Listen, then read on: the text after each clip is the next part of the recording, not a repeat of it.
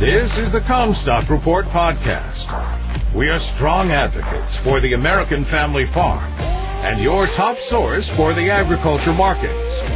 And now, here's your host, David Kruse. This is David Kruse with the Commstock Report. My son Matthew has grown corn in Brazil, although it was single crop corn in Bahia. His in-laws have grown both single and safrinha corn crops in the Minas Gerais.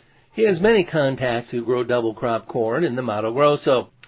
I read recently where Ag Resources said that Brazilian corn farmers were locking in a 50% return on 2021 safrinha corn production. The first double take is that growing corn can be so profitable there compared to losses here. No one here can grow corn for under $3 a bushel, let alone imagine a 50% profit on production. There has to be a lot more to this story. Are we really that uncompetitive? Is the currency really that out of whack? Did Brazil fix its farm to market infrastructure deficiency? All the above? We are hearing that Brazilian farmers plan to boost 2021 corn and soybean production both by 8% as we reduce our acreage surrendering market share. We are currently a much larger corn producer than Brazil, but they are running hard to narrow the gap. First of all, what is going on? I thought that a 50% profit growing corn sounded like a lot, and asked my son to put their numbers together for inputs growing safrinha corn production in Brazil, which is 70% of their production. By attributing a portion of the land cost to the second crop, Brazilian farmers can then lock in 26% operating margin on their corn for next season already. Matthew noted that ethanol plants in the Mato Grosso are offering 32.50 reais per sack for August 2021 delivery. To quote him, I remember selling for that price several years ago. I was able to hold some corn into the off season. Selling at that price was almost unheard of. We paid for about one third of our grain storage in the first year because of that sale. And now farmers can lock in their entire crop at that price if they want. The ethanol boom is beginning to change the market landscape in some areas as demand increases. This change is still in its infancy as more ethanol plants come online. This is in addition to their profit on soybeans. Typically the corn is seen as a rotational crop to help boost soybean yields.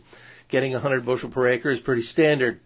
It is a low investment crop utilizing cheaper seed varieties with less technology.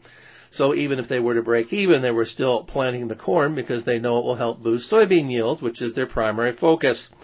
Converted to US dollars, their price comes out roughly to $2.70 a bushel. This may not seem that attractive in the United States, but as the currency is weakened into Brazil, that 270 translates to a lot more money in Brazilian real. It also helps that they're only paying one rent check despite double cropping. Mato Grosso did not start out that way. They started with a single crop of soybeans. Over time, they experimented, learned, and improved. They realized while they could not plant their entire area to corn, it was worth planting some of it. Roughly 50% of the soybean area in the Mato Grosso gets double cropped to corn. Either they run out of time or they don't think the market risk is worth the extra hassle. The point is the idea of a single rent check stuck. Nobody was going to promise to pay rent for a second crop when there was no guarantee that there would be one and that common practice continues this day. This all begs the question, if farmers can begin locking in a strong profit for their second crop of corn, will that make farmers want to make it their principal crop, switching places with soybeans? In Matthew's estimate of safrinha corn production costs, he attributed a percentage of the rent and cost to corn relative to the percent of revenue of the two crops, corn following soybeans. We pay rent for corn ground here, so I wanted to make the comparison to our crop. That gave them a land cost against their corn of $34.51 an acre.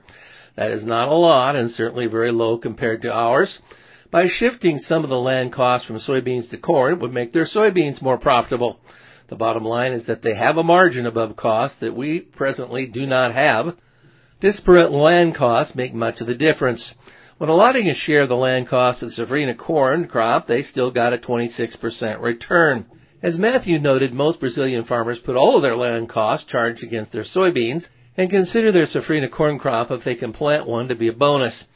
If you eliminate the land rent attributed to corn, it lowers their production costs to $217 an acre and boosts their operational margin to 46%, comparing very closely to the Ag Resources number. They double crop about half of their acres in the Mato Grosso, a percentage that will continue to grow given their profitability. You've been listening to the Commstock Report. For more information and marketing opportunities, contact us at commstock.com or call 712-227-1110. For a more complete version of the Commstock Report with hedging strategies and trade recommendations, subscribe on our website at Commstock.com or reach out to one of our risk management specialists about how we can help you protect your profits.